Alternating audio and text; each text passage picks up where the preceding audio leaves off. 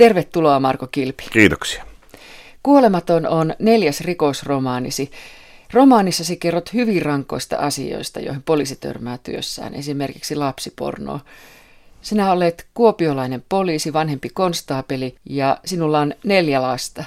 Miten sinä oikein selviät tällaista? Millä sä pidät pääs kunnossa mm-hmm. näiden rankkojen asioiden kanssa? No tietysti minähän en ole tutkija-asemassa, että, että minä tuota, ajan tuommoista poliisimerkistä pakettiautoa tuolla ihmisten seassa ja meidän niin kuin työtehtävät on, on semmoisia vähän lyhytkestoisimpia, että ei tarvi ihan sillä tavalla uppoutua juuri mutineen tämmöisiin rikoksia tapauksiin niin kuin tutkijat tekee sitten, mutta kyllähän sitä kaikenlaista sielläkin joutuu tekemään. Plus sitten, että kun tietysti tämmöistä aiheesta kirjoittaa, niin kyllähän sinestä joutuu sitten uppoutumaan aiheeseen syvällisestikin, niin, niin kyllä mä sanoisin, että se auttaa hirveän paljon, kun ymmärtää, että mistä on kysymys. Ja, ja yksi motiivihan tälle kirjan kirjoittamiselle on ollut se just, että selvittää itselle, että mitä tuommoisessa ilmiössä oikein, mistä se on kysymys ja, ja mitä se oikein tarkoittaa. Ja ja nyt kun sitten asian olen selvittänyt ja ymmärtänyt, niin nyt on paljon helpompi sitten. Ei aiheuta enää ollenkaan semmoisia niin vastareaktioita, mitä, mitä tuommoinen voisi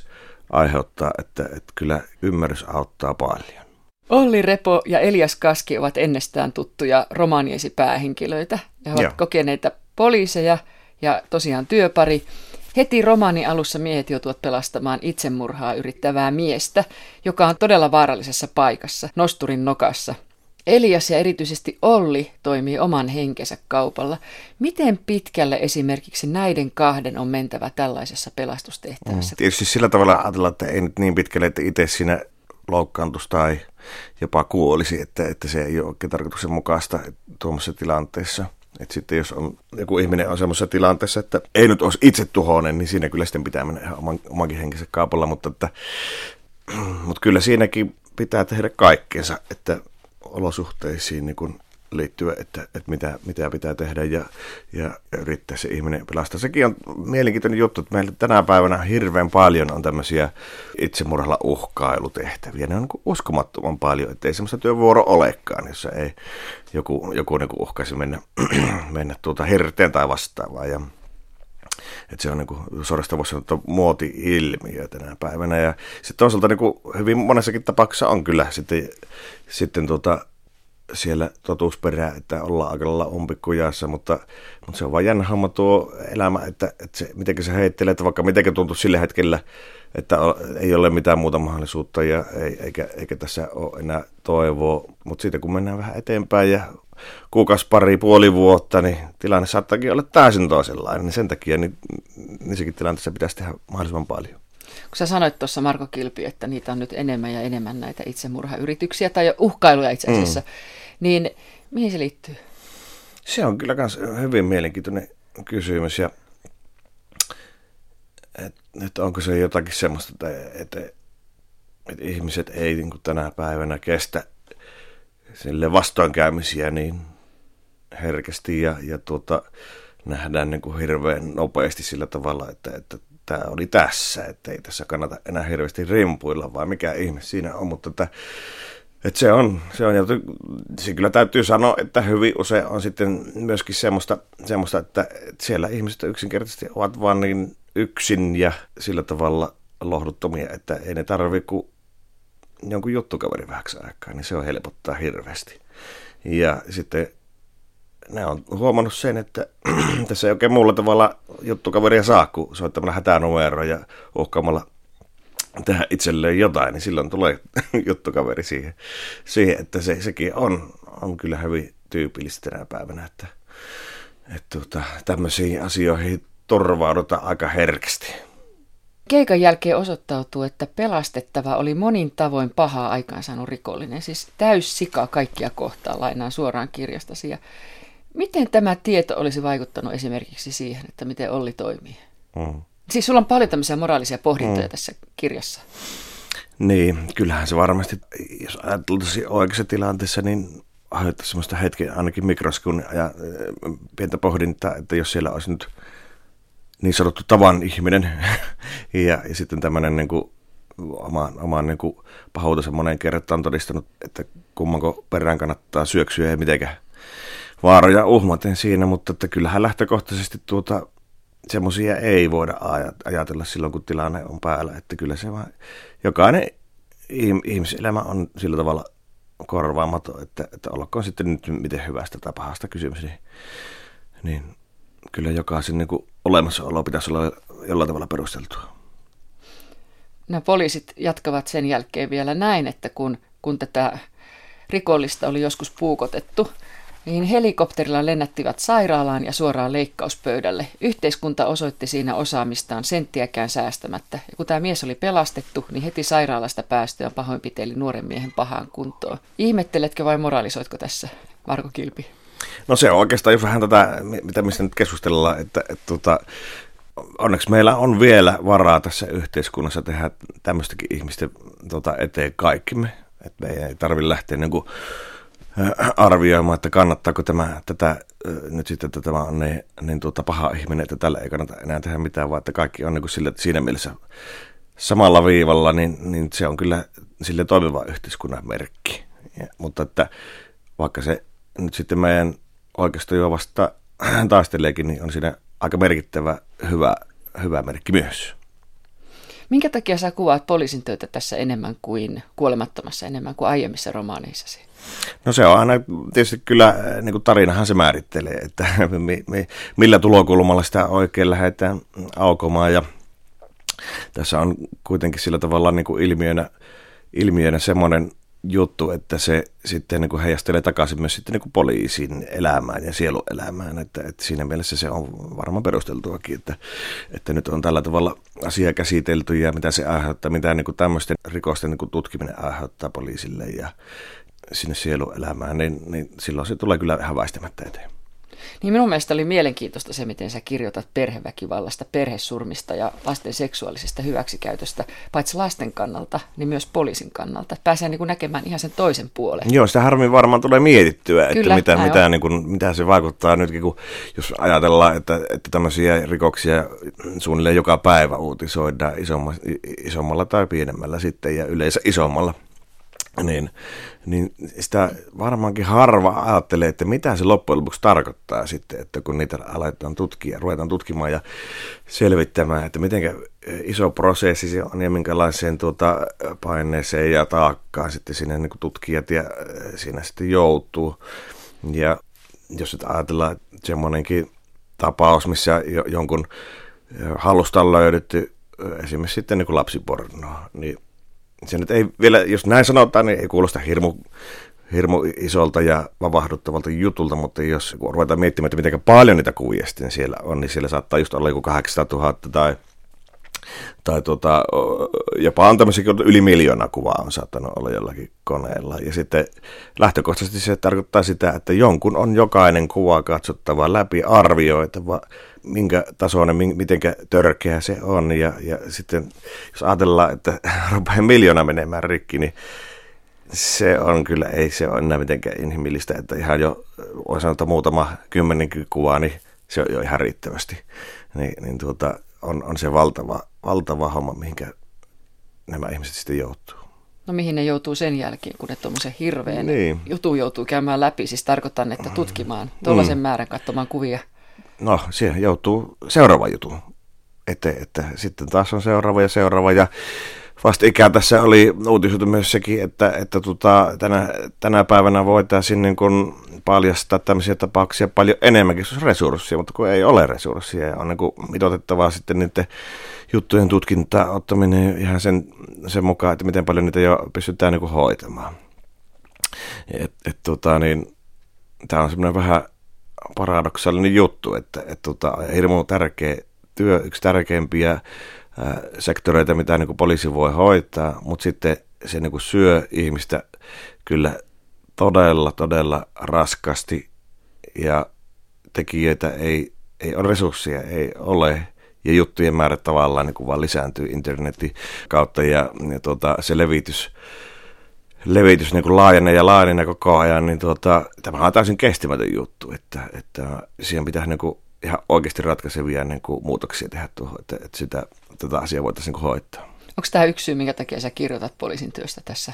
Ehdottomasti kyllä, että, että tämä on niin kuin yksi monen merkittävin osa-alue, mihinkä pitäisi kiinnittää huomiota kyllä meille. Ja mä väittäisin, että meillä on niin mahdollisuus tähän, tähän niin ihan olennaisesti kehittää tuota sektoria ja, ja siihen on olemassa tietotaito, ihmisikin olisi. Tuollakin on työttömänä tällä hetkellä poliisia ihan sankoin joukkoon, kun niitä ei ole varaa mukamassa ottaa töihin, niin kyllähän tekijöitäkin olisi. Ja et se on vaan mun, mun mielestä semmoinen kuin organisoinnin paikka ja, ja että et tämä juttu niin keksittäisiin ihan oikeasti.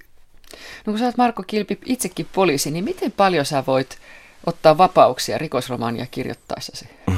Periaatteessa voisi ottaa vaikka mitenkään paljon, mutta eh, aika harvoin tulee otettua ja että kyllä mä niin pidän jalat maassa hyvin tiukasti, kerron niistä asioista, että niin kuin ne olisi oikeastikin ja, ja ehkä niistä on aika paljon tullutkin palautetta, että näinhän se on, että tämä kuulostaa siltä, että tämä tuntuu siltä, että nämä voisi olla tottakin ja, ja tuota, niin, välillä huomaan pitäväni sitten kiinni vähän liiankin tiukkaan, että voisi välillä olla vähän, vähän tota, mm, miten mä sanoisin, ehkä mielikuvituksellisempikin ratkaisuja tai vastaavaa, että mutta mä oon niin valinnut näissä, ainakin näissä tarinoissa semmoisen linjan, että ne on, niitä ei, niitä ei tarvitse ruveta hirveästi niin kiistä, kiistämään, että, että onko tämä nyt realistista vai ei. Ja sitten kun palaute tulee varsinkin tuolta poliisipuolelta, että, että näinhän se just menee ja, ja, ja ihmiset tykkää, että, että, että ne on niin realistisia ja totuudenmukaisia, niin se on se tärkein palaute. Ja oikeastaan tuossa, kun nyt sitten edellinen kirja tuo, kirja tuo elävien kirjoihin ja sitten Kasipallo, kun tehtiin elokuvaksi, niin aika paljon on tullut palautetta sitten taas tuolta asiakaskunnasta, että, että kyllä siellä on luettu ja katsottu e- elokuva, että, että tota, tämähän on justisa ja sitten niin kuin, esimerkiksi just kotikaupungissa siellä, siellä jo nimenomaan on tultu sanomaan, että ne on olevina niin kuin tunnistanut jo sieltä hahmoja ja tilanteita, mitkä olisi ollut oikeasti olemassa, vaikka nämä ei ole, mutta se heti aletaan niin kuin siirtämään niin kuin todellisuuteen niitä juttuja. No sehän on just monilla kirjailijoilla tämä ongelma sitten, että sieltä ollaan tunnistavina ja sitten tullaan mm. lankoja pitkin, jos nyt enää nykyisin lankoja pitkin tullaan, kuitenkin. kyllä, kyllä. Elias keskustelee Ollin kanssa perhesurmista, jotka ovat oma lajinsa. Sitten Elias kertoo, että millä tavalla perhesurma aina tapahtuu. Että siinä on jonkunlainen kaava. Mm. Mm. Joo, kyllä niin se on hyvin useasti on samalla tavalla, että, että se, se etenee tilanne niin kuin isommasta pienempää, ja joka, joka niin kuin sen pystyisi aina eniten vastustamaan sitä tilannetta ja, ja sitä ei voi kuvitella sitten, mikä se on, mikä se on sitten niin kuin tilanne sillä viimeisellä, kun se tietää, että mitä tapahtuu ja, ja että se on, on, se, se on niin kuin aivan hirvittävä tilanne ja, ja toisaalta sitten sekin, että voisi sanoa kaavamaisesti aina sitten lähipiiri tai ystävät ja tällä tavalla, niin työkaverit ynnä muuta niin on hyvin yllättyneitä siitä, että, että tämmöistä on tapahtunut, että ei, ei olisi voinut kuvitellakaan, että mitään tämmöistä oli niin kuin tuloillaan. Ja, ja, ja sekin on myös hyvin tyypillistä, että, että eihän, eihän ne ihmiset, jotka näitä, tekoja sitten tekee, niin en itsekään tiedä sitten.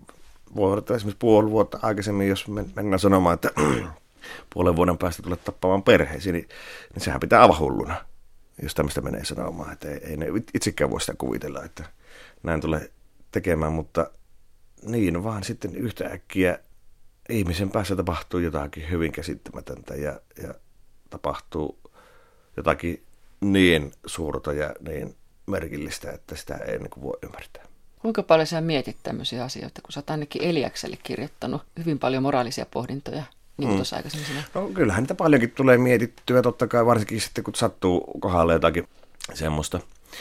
Ja se on se tapa sitten niin kuin hakea sitä ymmärrystä ja, ja käsittää niitä tilanteita, että miksi näin on joku toiminut. Ja, että se tuo poliisin työ, se on aika semmoista niin kuin, käyttäytymistieteitä, että, että tota, on pakkokin olla niin kuin sillä tavalla hajulla siitä, että miten se ihminen käyttäytyy ja, ja mistä mitkä asiat johtuu, niin, niin tota, kyllähän niitä paljon tulee mietittyä ja sitten se on tavallaan niin kuin luontaista. Tänään on tullut mm, mietittyä ihmistä jo ennen, paljon ennen poliisiuraakin, että ihminen kiinnostaa. Niin sä olit elokuva-alalla aikaisemmin. Joo, kyllä. Että, että se on Mielenkiintoinen heitto poliisiksi. Mutta ei millään tavalla erikoinen, että kyllä siinä edelleen niin kuin se ihminen on niin kuin keskiössä, että minä niin näkisin, että sitä on vaan siinä sitten sitä kautta päässyt tutustumaan ihmisiä sen käyttäytymisen paljon syvällisemmin sitten. No oletko sä oppinut ymmärtämään sitä, että minkä takia tuollaisia tapahtuu, näitä perhesurmia, että kun, kun ihmiset eivät itsekään tiedä, että mm. Elias mainitsee jotenkin näin, että ihmiset eivät tunne itseään, eivätkä ymmärrä, mitä heille tapahtui. Niin, siis tota, kyllähän se perhesurmakuviossa niin on edelleenkin tuntuu käsittämättömältä se, että miten se loppujen lopuksi ihminen pystyy tekemään semmoista, mutta että, että kyllä siinä jotenkin ollaan niin syvällä sen oman ongelmansa kanssa, että ei yksinkertaisesti pysty näkemään eikä kokemaan muiden asemaa ja eikä pysty niin kuin sillä tavalla asettumaan muiden asemaa. Ja et, et silloin näkee pelkästään se, että et kaikki menee nyt tässä sitten samalla, kun, kun tämä homma laukee. Ja, ja tota, on se semmoinen todella merkillinen kyvyttömyys nähdä ne omien tekojen seuraukset ja, ja vaikutukset sitten niin kuin ympäristössä. Että se, on, se on hyvin erikoinen, erikoinen tuota, ilmiö. Lasten seksuaalisesta hyväksikäytöstä kirjoitat myös. Onko se muuten sinun mielestäsi oikea termi edes tämä lasten seksuaalinen no, hyväksikäyttö? Ei se, ei se on kyllä ristiriitainen termi kyllä, että, että tuota, jotakin parempaa siihen kyllä saisi keksiä joku. Ja siitä kun kirjoitat, niin aika mielenkiintoinen näkökulma tämmöinen, että Pienillä muutaman tuhannen ihmisen paikkakunnilla on paljon enemmän hyväksikäyttöjuttuja tutkinnassa kuin isoissa kaupungeissa. Mitä tämä tarkoittaa? Niin, tuota, nämäkin vaihtelee, vaihtelee aika mittavasti, mutta, mutta voi olla näinkin, että, että on joku pieni paikkakunta ja, ja siellä on paljon enemmän tämmöisiä rikoksia tutkinnassa kuin isommassa kaupungissa, eikä puhuta nyt vaan prosentuaalisesti tai suhteessa, vaan että ihan oikeasti niin kuin määrällisesti. Ja se voi olla hyvinkin osoitus siitä, että, että miten tämä ilmiö ylipäätään niin kuin toimii. Että, että kun tämmöinen hyväksikäyttö tapahtuu perheessä ja sitä on jatkunut niin kuin pitkään, se voi olla sukupolvien takainen homma. Tämmöisiäkin on hyvin paljon, että se on ikään kuin jonkinlainen tauti, mikä siirtyy sukupolvesta toiseen. Ja miksi se siirtyy, niin kyllä siinä niin kysymys on hyvin pitkälti niin kuin traumatisoitumisesta ja sitten siitä, että tietyllä tavalla opitaan siihen, että mikä on, mitä on hyväksyntä, mitä on niin rakkaus, mitä on läheisyys. Niin se on tämmöinen hyvin vääristynyt tapa sitten niin osoittaa sitä. Ja se on kyllä niin merkittävä tunne ja asia, että, että sitä vastaan on niin kuin ihmisen hyvin vaikea sitten taistella järjen kanssa. Ihan semmoista perusvieteistä on kysymys.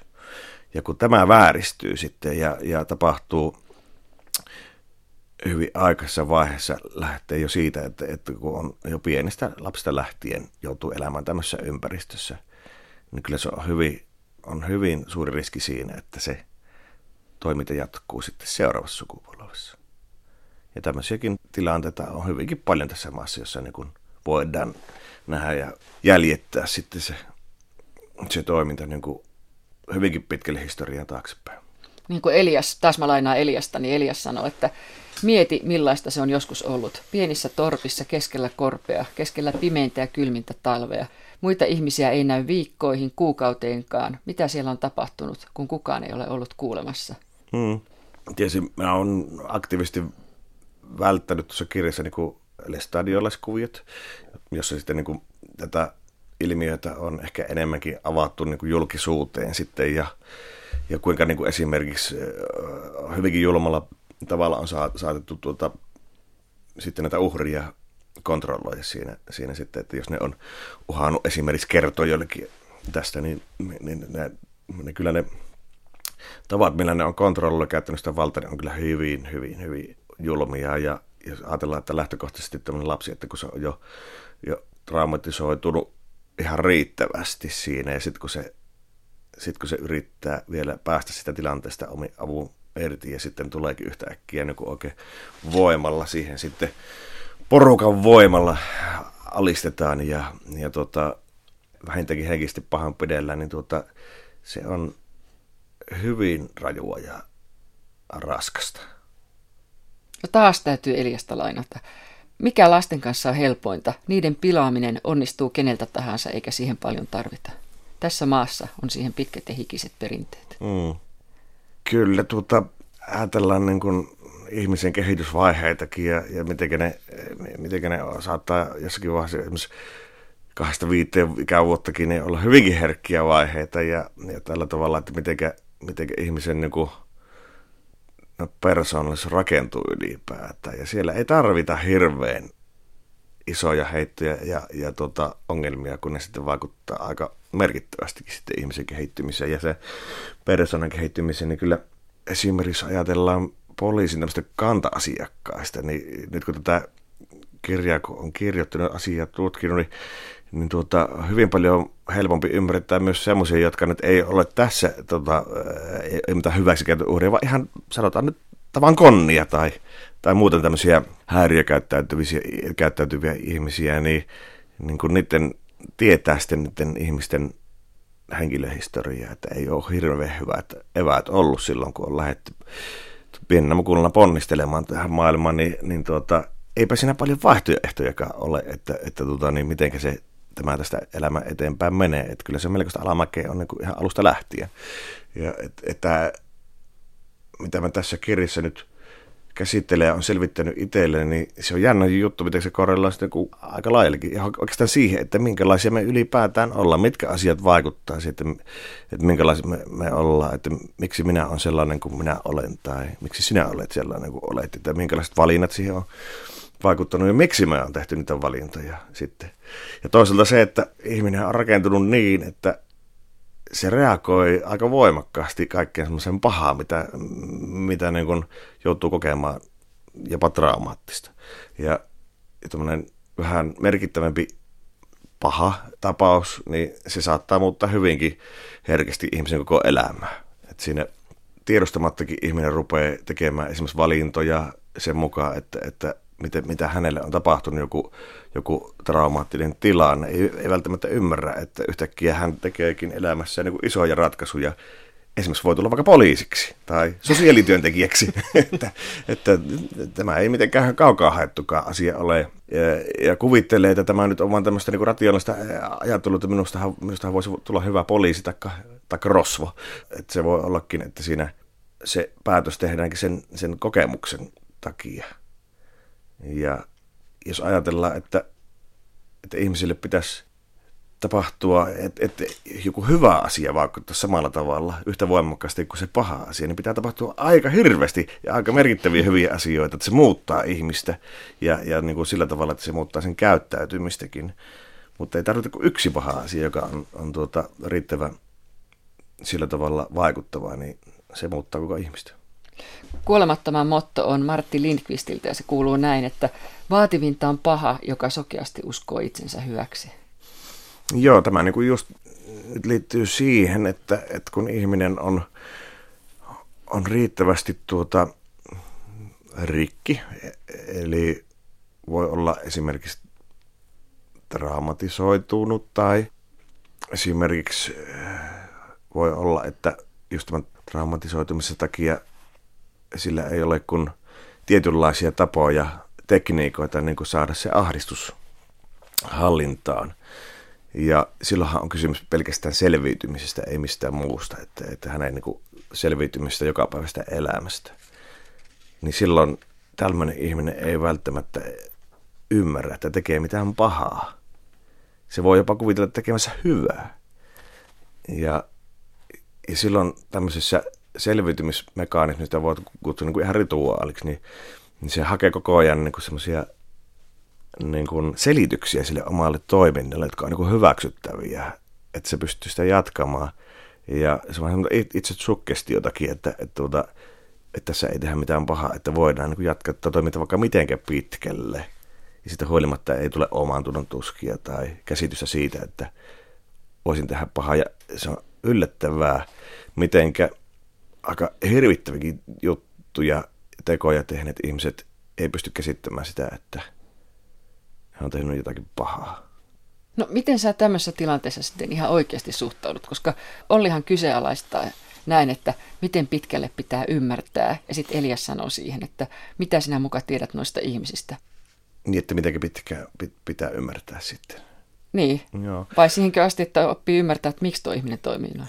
Niin, jotenkin, jotenkin näin. Kyllä se siinä on, että, että tuota, eihän siinäkin oma tar- vaaransa on tietysti, että ymmärtää liikaa niitä ihmisiä. Sitten, sitten on niin vaikeuksia jo ottaa puolta, tai to, toisella poliisin työssä nyt ei nyt puolia otetakaan, että kyllähän objektiivisesti sitä asiaa hoidetaan, mutta että, tuota, jos ei ilmiötä ymmärrä ja sen syitä, niin, niin kyllä minä niin väittäisin, että siinä niin ongelmiin ajautuu tietyssä vaiheessa, että, että ja sitten niin tavallaan se työkin helpottuu hirveästi, kun pystyy jo jo lähtötilanteessa näkemään, että miten tämä ihminen on tässä tilanteessa ja voi lähteä heti et, etsimään niitä, niitä syitä ja hahmottamaan vähän sitä, sitä historiaa. Mä oon vaan yllättynyt siitä, että kun noita mm, aika paljon on, on haastatellut ja jutellut tämän maan niin seksirikostutkijoiden kanssa, että, että mitenkä tavallaan se selvitystyö jää niin kuin siihen tilanteeseen. Se, mikä se akuutti tilanne, näin se tästä tietysti ollakin, että,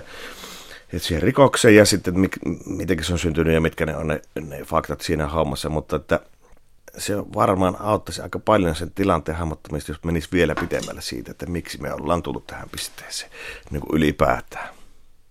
Kyllähän tässä maalikkoa ihmetyttää, että jos joku kärähtää lapsipornon hallussapidosta, niin siitä saa vain pari kuukautta ehdollista sukupuolisivellisyyttä loukkaavan kuvan hallussapidosta.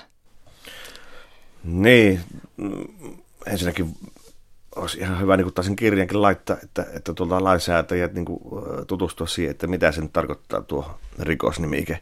Että se on, se on myös semmoinen mitä sukupuolisivellisyyttä niin, loukkaava. loukkaava materiaali halussa pito, niin, niin tuota, se on kyllä semmoinen sanahirviö, joka ei kuvaa oikeastaan mitään, eikä varsinkaan sitä rikosta millään tavalla. Että kyllähän niin kuin, se, mitä ne kuvat sitten oikeasti on ja, ja miten törkeitä ne on, niin se on ihan, ihan toisesta sfääristä. Että, että tuota, niin, siinä on hirveä, hirveä niin kuin ristiriita niin kuin on myöskin lasten seksuaalisen hyväksi käytönkin siinä termissä, niin, niin siinä on kyllä siinä on vielä pahempi ongelma kyllä tuossa termissä. Ja, että se, että minkälaisia tuomioita sitten tulee, että siellä, no tässä on esimerkkiä paljonkin, oli muun muassa tämä yksi peruskoulu rehtori, jonka työkoneella oli pari tuhatta kuvaa siellä rehtorin kansliassa, niin, niin se ei, sittenkin tuli pari kuukautta ehdollista ja sillä niin homma on selvä ja rikos on niin kuin ja yhteiskunnan kanssa on tilit sujut.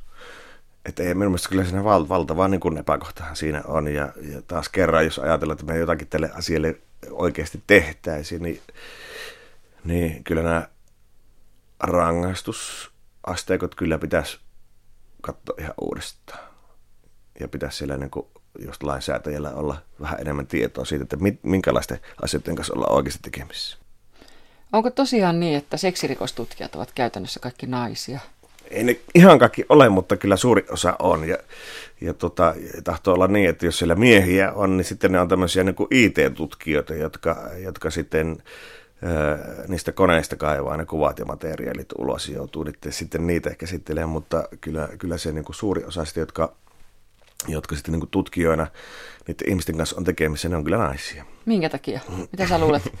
Sulla oli jotain arvailuja tässä kirjassa. Joo, tuota, naiset kestää, mun mielestä minun oma teorian että naiset kestää enemmän, niiden empaattisuus on niin paljon suurempaa, että ne pystyy, pystyy tämmöistä hoitaa, että, että miehillä, miehillä saattaa tulla hyvinkin aikaisessa vaiheessa jo laita vastaan ja, ja voi olla kyllä niin arvoilun varassa, mitä sitten tapahtuu. Että naiset on tehty kestämään. Niinhän ne on aina ennenkin naiset hoitanut kaikki läpi historian niin kuolleiden hoitamiset ja sairaiden hoitamiset ja meitä on tehnyt vasta tätä helppoa, raskasta työtä. Mä oon sitä mieltä, että naiset niin reagoi siihen sitä niin surun kautta. Että hyvin selkeä se tunnetila, mutta miehillä tahtoo olla sitten vähän niin kuin aggression kautta, että, että voi olla vähän vaarallistakin jopa. Niin kuin Ollilla, meinaan tässä käydä niin, parissa kohtaa niin. tässä sun kuolematon romanissa. Niin, kyllä. Ja, ja tuota, se, että, että ne tekijät hyvin usein, kun eivät itse koe tehneensä niinkään väärää tai mitään pahaa, niin sitä on hirveän vaikeasti hyväksyä siinä ja, ja, ja tota, ymmärtää edes, vaikka, vaikka niin kovasti yrittäisi. Ja, ja tota, niin se, se, on yksi, mikä semmoinen on hyvin haastava, haastava homma. Ja, ja tota, varsinkin siinä vaiheessa, jos tekijä alkaa kehuskelemaan tekemisillään, niin, niin kun siinä miestutkija on toisella puolella, niin kyllä se on haastava paikka pysyä rauhallisena. Minkä takia on näin, että sen jälkeen kun hyväksikäyttöjuttu napsahtaa pöydälle, niin kavereita ei paljon näy? Se on hyvin pitkälti itse ollut refleksi, että mitä raskaampi ja rasvaisempi juttu tulee siinä, niin ei, ei ihmistä halua kuormittaa itsensä yhtään määränsä enempää. Että, että niin kuin tuossa kirjassakin laitettu, se on parempi kuin yksi menee pilalle, kuin että moni, moni menee sitten siinä. Ja, ja ne on vaan yksinkertaisesti niin raskaita ja vaurioittavia juttuja, että, että moni, moni suojelee sitten itseään, itseään sillä, että ei, joka menee sitten yli, vähän niin kuin yli, että sitten ei oikein uskalta edes kysyä, että, että miten sulla menee sen jutun kanssa, ettei vaan tarvitse kuunnella mitään hirveitä. Niin mä ymmärsin tämän poliisityöparisi, joka sä oot luonut siis Ollin ja Eliaksen eron sillä tavalla, että Elias kertoo enemmän siitä, siitä, minkälaista se poliisin työ on se taustalla. Ja sitten Olli on enemmän muistuttaa minun mielestäni tämmöistä maatiasta niin kuin minä, jolla on semmoinen kansanomainen näkemys siitä, että no minkä ihmeen takia ei voisi viedä saunan taakse. Mm tämmöisikin ilmausta käytetään. Mm. Miten paljon pitää ymmärtää. Ja... Kyllä, ja tämä nyt oikeastaan äh, voisi olla hyvinkin tyypillinen keskustelu tuolla poliisimaailmassa, ja äh, Kaskellahan on siinä paljon... E- Eliaksella. Mm. mm. Niin, Eliaksella on ihan erilaiset eväät lähteä niin kuin asia selvittämään ja ymmärtämään kuin taas Ollilla, joka ei niin kuin ilmiön kanssa ole missä tekemisissä ollut. Eli Eli jos jo y- ymmärtää sitä ihmistä ja sitä ilmiötä ja, ja tota, ei näe sitä sillä tavalla semmoisena ongelmana, että nämä ainut ratkaisu olisi siellä saunan takana odottamassa. Ja, ja taas Olli, joka ei ymmärrä, niin, niin tota, ei pysty kuvittelemaankaan mitään muuta ratkaisua. Kyllä niin kuin ylettömän usein kyllä käy niin, että sitten kun asioita ruvetaan selvittämään ja, ja tutkimaan, niin semmoista yhtä ainoata ratkaisua ei ole, eikä yhtä ainoata niin kuin syytä, vaan että siellä kyllä löytyy niin kuin puolensa joka asiaan, että, että kyllä se niin kuin poliisityössäkin on semmoinen johtoajatus aina, että kyllä niin kuin pyritään selvittämään kaikki ne syyt siinä, että mi, mi, miksi ne ollaan. Ja, ja se olisi hirveän helppoa, jos voitaisiin niin ajatella, että no niin, siinä on paha ihminen tuo ja tuo, tuota, ansaitse enää niin kuin uutta mahdollisuutta ja box. Mutta kun se ei vaan niin ole, että sitä on aika vaikea niin kuin määritellä ihmistäkin sille, että tuo on niin kuin läpeensä paha, että siinä ei ole mitään hyvää. Niin ne on kyllä aika harvassa. Mutta taas toisaalta, kun asiaa tässä tämä, tämä kirja kirjoittaessa tutkinut, niin on tullut siihen tulokseen, että varsinkin kun ollaan niin kuin näennäisesti oikein pahoja ihmisten kanssa tekemisissä, niin sitten vaan herää semmoinen kysymys, että onko siinä kysymys sitten pahasta ollenkaan, vai onko siinä vaan kysymys jonkinnäköisestä mekanismista, joka johtuu sen ihmisen niin kuin omasta traumatisoitumisesta, että se on vaan niin rikki se ihminen, että sillä ei ole mitään muuta mahdollisuutta kuin toimia sillä tavalla, että se saa niin kuin, se selviää joka päivästä elämästä. Että siinä ei niinkään välttämättä ole kysymys pahasta, vaan selviytymisestä ja silloin niin kuin voisi kysyä, että mikä on oma tahto, onko sitä niin kuin ollenkaan, vai ollaanko vain tämmöisiä mekaanisia vaurion niin kuin ohjaamia mekaanisia robotteja, jotka niin kuin vaan yrittää selvitä päivästä toiseen. Ja siirtää seuraavalle sukupolvelle. No sittenhän se siinä väistämättä sitten siirtyy, mutta sehän se tarkoitus ei ole, vaan ollaan taas niin kuin hyvin itsekeskeisesti se oman niin kuin selviämisen oman piirin kanssa tekemisen. Tämmöiset ihmiset hyvin usein niin kuin jälleen kerran eivät pysty sitten ymmärtämään sitä, mitä ne aiheuttaa toisille, koska se on niin, niin itsekeskeistä selviytymistaistelua. Kirjoitat kuolematon romaanissasi paljon ahdistuksesta ja siinä tulee aika mielenkiintoisia piirteitä, mitä ei ole miettinytkään. Että Elias on sitä mieltä esimerkiksi, että ilman ahdistusta hän olisi moninkertaisesti työtön mies. Joo, eli hyvin usein tämmöisissä hyväksikäyttötapauksissa ja sitten semmoisessa tilanteessa, jossa ihmiset niin tekee itselleen pahaa. Et ei välttämättä itse tuhoisia, mutta, mutta että, että siinä on, niin kuin, että pitää tuottaa itselleen esimerkiksi kipua. Tämmöisiä masokistisia hommia, niin, niin kun se menee sitten äärimmäisyksi, niin kysymys on vain siitä, että, että niillä ei ole muuta tekniikkaa saada sitä tunnetilaa sisällä hallinta, eli ahdistusta. Et siitä on pelkästään siinä kysymys. Ja kun se tilanne kehittyy tarpeeksi isoksi, niin se tulee sellainen rituaali, joka voi olla niin kuin hyvin, kasvaa niin kuin vuosien saatossa hyvin isoksi ja monimutkaiseksi. ja, ja sille, että sitä noudatetaan niin kuin orjallisesti, että, että, että siinä voi olla niin kuin monivaiheinen asia, mihin liittyy monia juttuja ja niiden kaikkien pitää toteutua, jotta se, niin kuin se rituaali toteutuu ja saadaan se ahdistushallintaa. Ja jos siellä yksikin juttu jää jotenkin vailinnaiseksi tai se puuttuu, niin silloin se saattaa vaan lisätä sitä ahdistusta sitten, kun se rituaali ei toteutunutkaan. Ja, ja sitten alkaa niin kuin isot ongelmat siinä.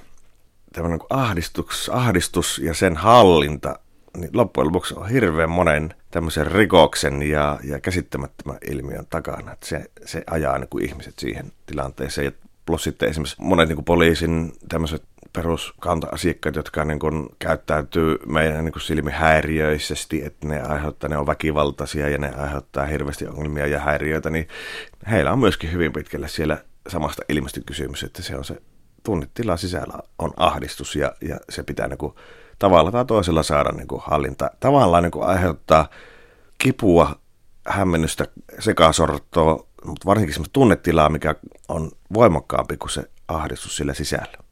Niin Eliassan käyttää hyväkseen ahdistusta kuulusteluissaan. Kyllä, säätelee nimenomaan sitä ja ahdistus on niin tunnetilana, niin se on yllättävän hallitseva ja iso asia ihmisen niin kuin tunneelämässä. Että, että ja, ja semmoinen, minkä kanssa me joudutaan tekemisiin paljon useammin kuin monen muun tunnetilan kanssa. Onko se tosiaan niin, että ahdistus on, ahdistusta on useammin kuin rakkautta, vihaa tai muuta tunnetta? Niin, se tietysti riippuu ihmisestä.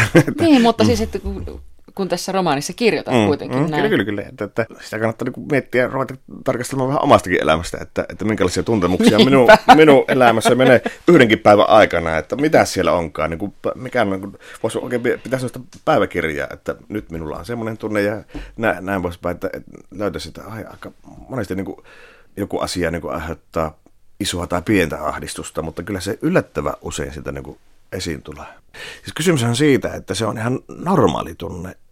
Niin kuin masennuskin voi olla täysin normaali tunne, mutta hyvin paljon sitä tänä päivänä ruvetaan heti niin kuin jo diagnosoimaan jonkin, jonkin asteiseksi sairaudeksi. Ihmiset jo vähän niin kuin välttää sitä, että nyt vähän masentaa.